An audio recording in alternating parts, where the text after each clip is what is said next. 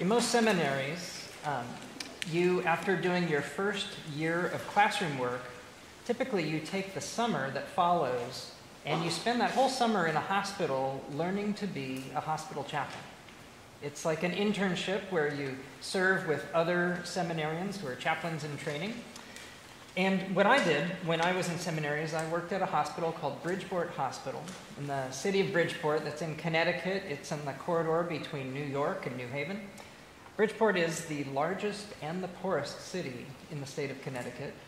Former factory city, pretty much a hard luck place, and never ever was boring at that hospital. And one of the things that you did when you were a chaplain is um, every, every week you had one night where you would spend the night just you.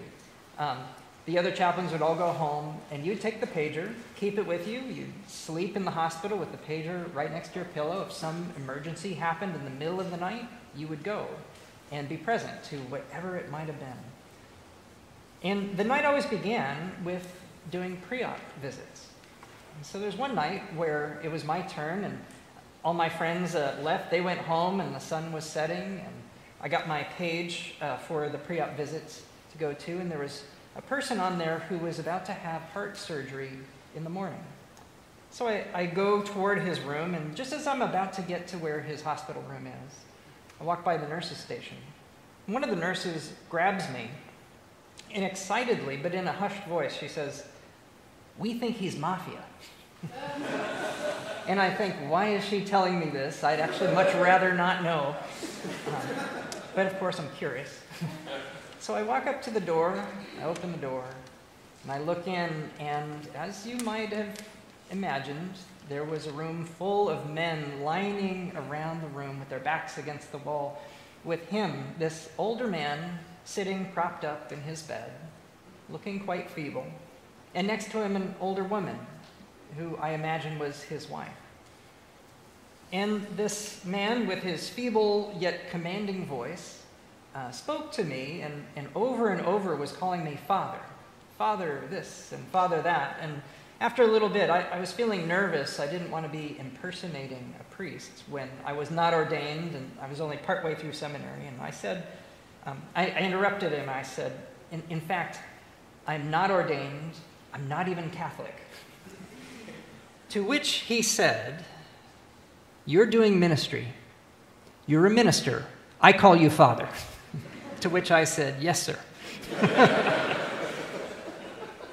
and immediately after, he said, Now, Father, we're going to say the Lord's Prayer. And we all held hands and we prayed.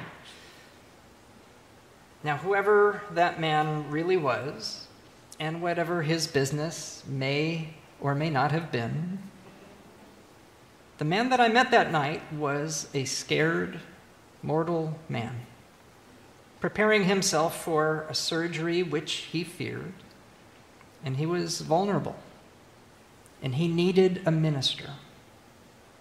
And I was so concerned that I wasn't technically qualified that I almost failed to realize that in that moment, I was enough. I find this gospel account about call today both wonderful and strange. Jesus meets Simon Peter and his brother Andrew, who are casting their nets into the sea, and he says, Follow me, and I will make you fish for people. And immediately they drop their nets and they follow him. And then a moment later, he sees James and John, who are mending nets in the fishing boat with their father Zebedee. And Jesus says, Follow me. And immediately, not only do they leave their fishing and their nets in the boat, but they leave their father and they follow him. It really makes you wonder what did they hear? What did they see? How did they know? They had just met this person, and immediately they changed their life for him. And we know that the disciples were not brilliant people. They were not particularly qualified for what was ahead of them. In fact, throughout the Gospels, they are confused most of the time. They don't say or do the right things all the time, but they are disciples by their act of stepping forward, by their following. They are ordained to be disciples by their act of following. When we speak about call and calling and vocation, sometimes it gets framed in a binary way, as if somebody is called or not called. But the truth is, we are all called. We are all called every day to ministry. Every one of us is called to be a disciple, but the question is not, has the Lord called you, but to what has the Lord called you? And what are you going to do about it? We get to discern this as individuals, and we also get to discern this as a community. To what has God called us? And how will we follow faithfully? It takes listening to discern the call. And when you stop and listen to what God's voice is saying, sometimes you will be very surprised at what you'll hear. Now, people who are preparing for ordained ministry go through a formal process that is called a discernment process. When they listen actively to God's voice, listening for that call. And good thing about it is they don't do it alone, they do it in community by design. But ordained ministry is only one small example of the ways that people are called. And I believe for a long time that we should not limit discernment for those who are considering serving as clergy or not. We should open up opportunities for discernment for more people. Often, in responding to a call, it is not about a change in you. In fact, think about the disciples. They did not stop being fishermen, they just became fishermen in a new way. And so when you respond, you're not really changing who you are, but rather fulfilling who you have always been called to be. And it may take courage and sacrifice and even pain to leave the comfort of what you have known in order to follow Christ's call into new territory. But only by doing so will you find fulfillment. And in that, you will experience joy. As Frederick Buechner famously said, the place God calls you is the place where your deep, deep gladness and the world's deep hunger meet. And perhaps the hardest thing is finding that ability to trust. Trust is probably harder now than just about ever, especially the way that we live our lives these days.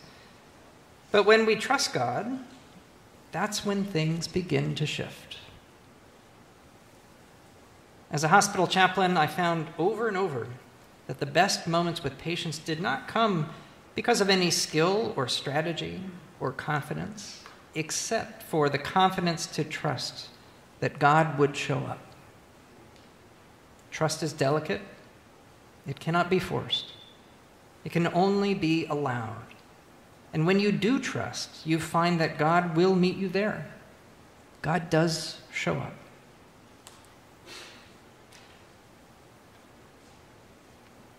And as the disciples that we all are called to be. We are called to show up for the world in a way that will allow God to show up for the world.